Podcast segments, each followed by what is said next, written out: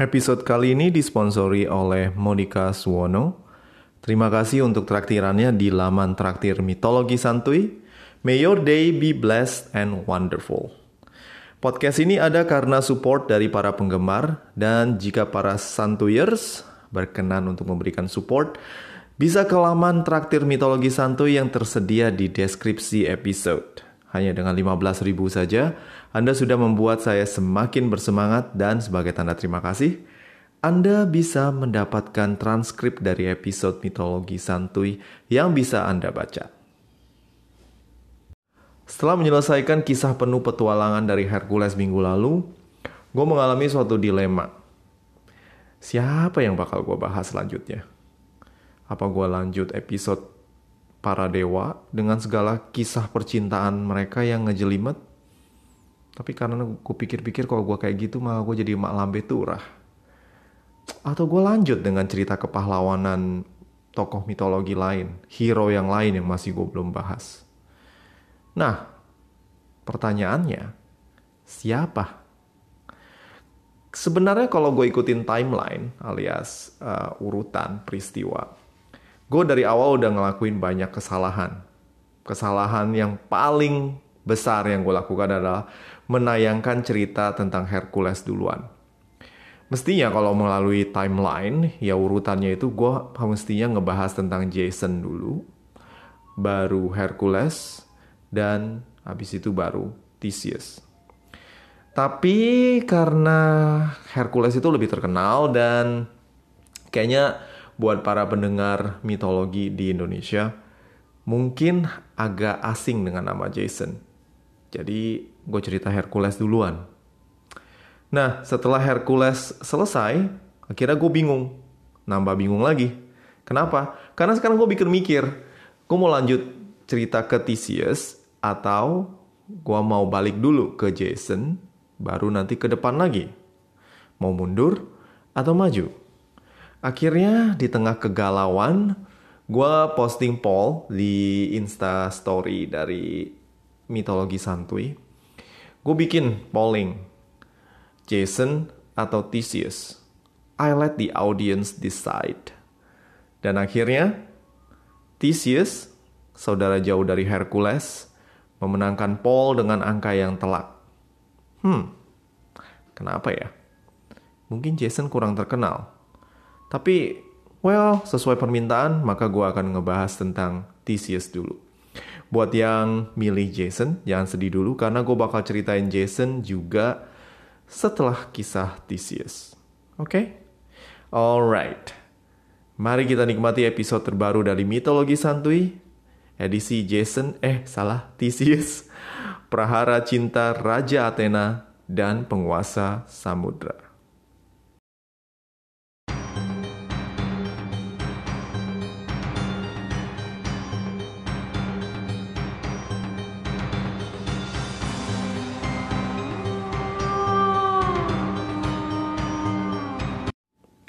Senja merekah di Athena dengan pemandangan Akropolis yang indah. Dengan patung Dewi Athena, bersinar kemilauan bermandikan rongga jingga sang surya. Para pelayan sang dewi kebijaksanaan hilir mudik masuk ke kuil sang dewi dan asap dari persembahan tampak membumbung di altar sang dewi kebijaksanaan. Seorang pria muda yang tampan berdiri menatap pemandangan kota Athena dari loteng istananya.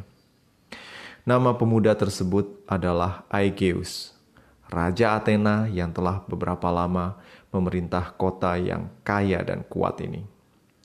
Sang penguasa Athena tampak murung. Wajahnya tampak seperti karyawan di tanggal tua, dan sorot matanya tak bersemangat seperti guru disuruh rapat. Beberapa kali Aegeus menghela nafas dan menatap ke langit. Ah, sepertinya para dewa nggak berkenan sama gue. Gue udah dua kali nikah, punya dua istri, namun satu anak pun gue nggak punya. Well, Aegeus bukannya tidak berusaha. Sang raja ini masih muda, kekar, ganteng, bugar, dan rajin minum telur setengah matang plus madu untuk meningkatkan kejantanannya. Namun kedua istrinya tak kunjung hamil. Rasa galau dirinya menambah berbagai beban pikiran akan masa depan kota Athena yang dipimpinnya. Untuk apa segala kemuliaan dan kekayaan jika seorang penerus pun tidak lahir di keluarganya? Apa salah gue sampai seorang anak pun tidak lahir buat gue? Kenapa dewa? Kenapa? Bayang mentari yang kian tenggelam kemudian menyadarkannya. Jika hendak bertanya-tanya kepada dewa bukan berteriak-teriak nggak jelas di loteng istana. Dirinya harus pergi menemui Oracle Apollo di Delphi. Sang raja pun kemudian ditemani oleh beberapa ajudan berkuda menuju kuil Apollo di Delphi. Nah, seperti yang biasa saya ceritakan, kuil Apollo Delphi adalah tempat di mana penduduk-penduduk Yunani kuno dari berbagai kalangan dari rakyat jelata sampai raja bisa datang untuk meminta petunjuk kepada dewi dewa Apollo yang dikenal memiliki kemampuan untuk memiliki masa depan. Cuma bukan Dewa Apollo yang menjawab langsung pertanyaan para pengunjung, tapi seorang oracle yang masih berusia muda, alias ABG, dan ABG ini tidak pernah menjawab pertanyaan dengan jelas. Jawaban gak jelas plus penuh tanda tanya inilah yang kemudian diberikan sang oracle kepada Augeas ketika dirinya bertanya apakah dirinya bakal memiliki seorang anak. Augeas tidak boleh membuka botol wine-nya sampai dia tiba di Athena atau dia akan meninggal karena galau. Lah, jawaban apa ini? Eh, tunggu. Gue nanyain soal gue bakal punya anak apa kagak. Kok jawabannya nggak nyambung gini? Protes Augeas sambil berusaha mendekati sang oracle.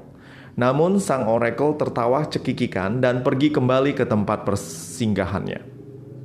Hmm. Pengawal oracle menghalangi niat Aegeus untuk mendekati oracle dan Augeas pun balik badan sambil ngedumel. Tanpa sengaja dirinya menabrak seorang wanita tua yang berpapasan dengannya. Eh, eh maaf bu, maaf, maaf nggak sengaja. Tadi, tadi, tadi saya lagi kesel aja gara-gara omongan gak jelas dari Oracle. Sudah, sudah nak. Oracle sudah bersabda. Carilah orang yang bisa bantu untuk ngerti pesannya. Ya, jangan ngedumel, jangan nabrak-nabrak dong. Tabrak lagi, ay ketok juga nih pakai tongkat nih. Kata sang wanita tua sambil berlalu pergi.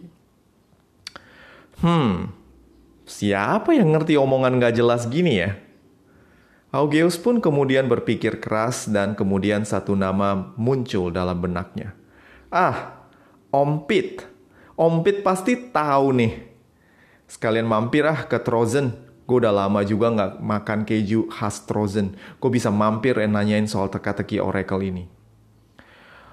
Om Pit yang dimaksud oleh Augeus adalah Raja Piteus dari Trozen Raja Piteus adalah teman lama ayah Augeus dan memiliki hukum, hubungan yang cukup dekat dengan Augeus yang sudah dianggap seperti anaknya sendiri. Walaupun daerah kekuasaan Piteus tidaklah besar dan tidak sepenting Athens atau Athena, Raja Piteus terkenal cerdas dan pandai membaca garis nasib. Ya, macam kayak Nostradamus gitu deh. Nah, Piteus memiliki seorang putri cantik bernama Aetra yang sekarang menjadi kusuma bangsa di Trozen. Kecantikannya menggoda begitu banyak raja dan konon beberapa dewa pun hendak mempersunting Aetrea. Piteus awalnya hendak menjodohkan Aegeus dengan Aetra. Namun, pada saat Piteus beranjak dewasa, Aetra masih balita yang tentu saja belum bisa dinikahi. Maklum Augeas adalah calon penguasa Athena, kerajaan paling kuat di Yunani saat itu, sehingga banyak yang mau menjodohkan putrinya dengan Augeas. Augeus, sorry. Akhirnya, rencana Piteus pun kemudian hanya menjadi angan-angan belaka. Namun, di sore hari ketika rombongan Augeus sampai di halaman istananya, Piteus pun kemudian mulai menaruh harapan. Sang raja peramal ini tahu bahwa Augeus baru saja datang dari kuil Apollo Delphi dan tidak dapat menafsirkan ocehan mistis sang oracle. Segera sang raja menyambut dengan ramah tamu yang sudah lama ditunggunya. Hohoho, apa yang bikin Raja Athena jauh-jauh datang ke kampung pinggiran macam Trozen? Sini, sini, sini. Kita minum wine dulu, Ge. ah, Om Pit bisa aja. Ayo mampir bentar nih di sini, Om. Baru balik dari kuil Apollo, tapi ya gitu deh, bukannya dapat pencerahan, Ayo malah tambah bingung. Oh, biasalah itu. Lu tanya apa, pasti jawabnya ngalor ngidul. Biasa, Oracle mah suka gitu. Cuma orang-orang pinter, ganteng, dan cerdas aja yang bisa ngerti, ge. Kayak Om. si Om. Nah iya nih Om. Jadi, Ai kan udah nikah dua kali nih.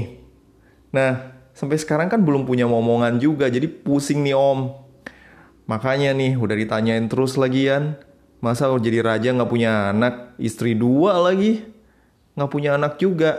Makanya Ai akhirnya kan pergi tuh ke Oracle.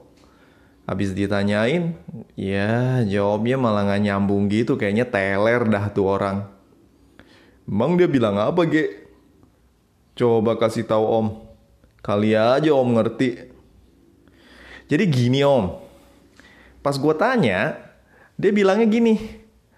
Augeas tidak boleh membuka botol wine-nya sampai tiba di Athena, atau dia akan meninggal karena galau. Tuh, kan? Apaan coba? Ditanya bakal punya anak apa kagak, masa disuruh nggak boleh minum wine atau bakal koit gara-gara galau? Kan nggak nyambung. Oh, kalau gitu sih bener, Ge. Menurut Om sih, lu nggak boleh minum wine dulu sebelum sampai di Athena, biar bisa punya anak.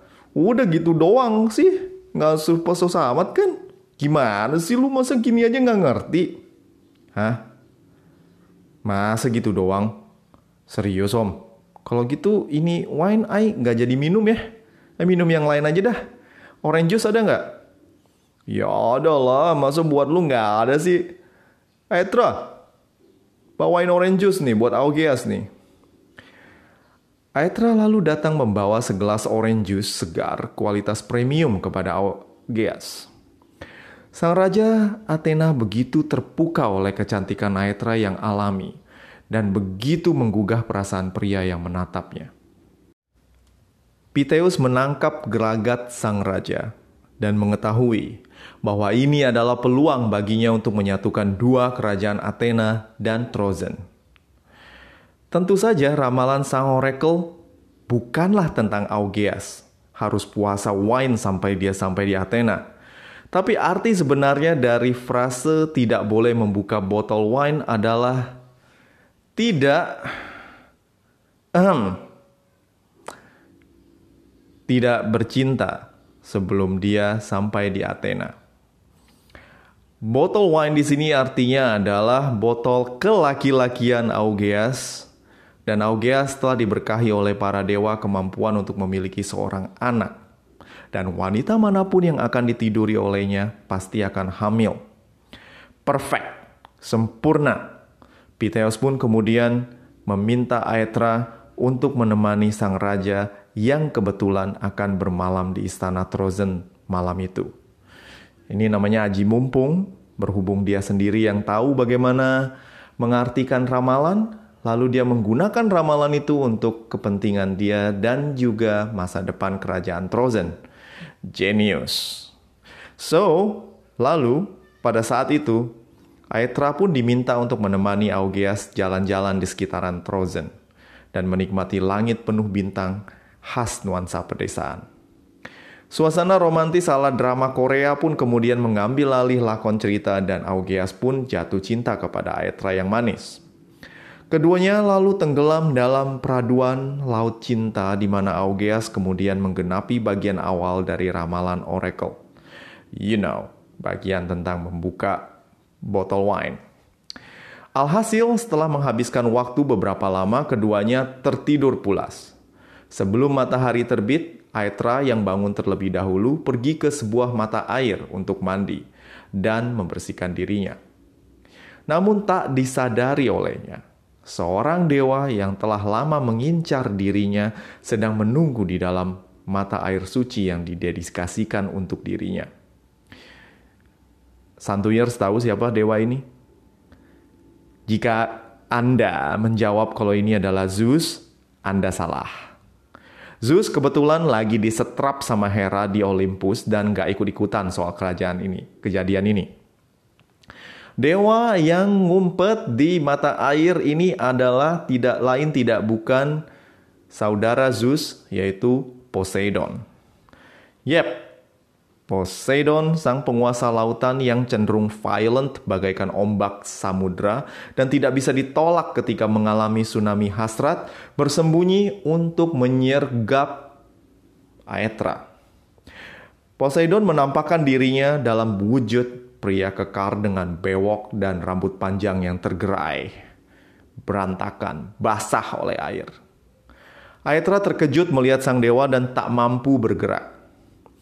Poseidon kemudian melampiaskan hasratnya kepada Aetra dan setelah membuka botol wine-nya, dia pergi berlayar menuju samudra biru meninggalkan Aetra yang kebingungan. Seperti biasa, trademark dari Poseidon adalah suka nggak suka, gua akan paksa.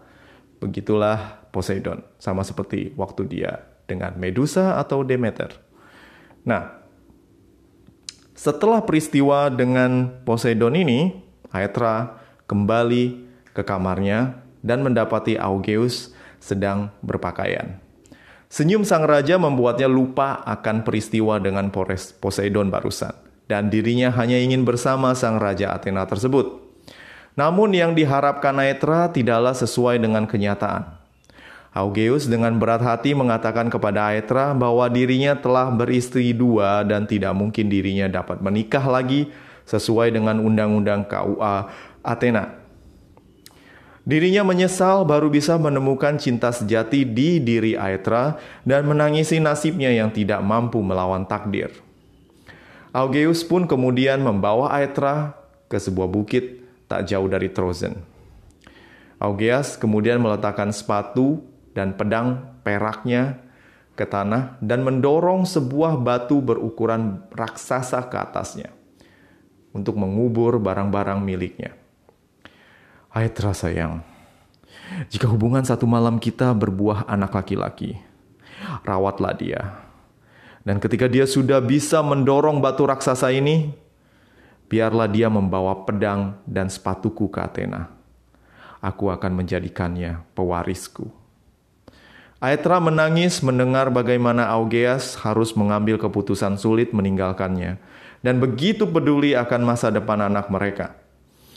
Atau mungkin dia menangis karena mungkin anak yang dirahimnya adalah anak dari Poseidon dan nggak berani menjelaskan kisah sebenarnya kepada Augeus. Namun setelah berkata demikian, Aegeus pun kemudian pamit dan kembali ke Athena. So, bagaimana dengan Aetra? Well, tampaknya hubungan Aetra dengan Augeus dan juga dengan Poseidon berbuah seorang anak. Aetra hamil dan malangnya Aetra tidak memiliki seorang suami. Piteus yang memahami kondisi Aetra merawat anak dan bakal cucunya itu dengan baik dan menghukum siapa pun yang akan bergibah tentang anaknya. Lalu waktu berlalu dan sang janin kemudian terlahir di dunia dalam raga seorang bayi yang kemudian diberi nama Theseus. Jeng jeng. Nah, apa yang akan terjadi dengan Theseus? Anak siapakah dia? Poseidon atau anak dari Augeus. Hanya Aetra yang tahu. Mari kita tunggu satu minggu lagi untuk kelanjutan dari cerita Theseus dan petualangannya. See you again next week. Ciao.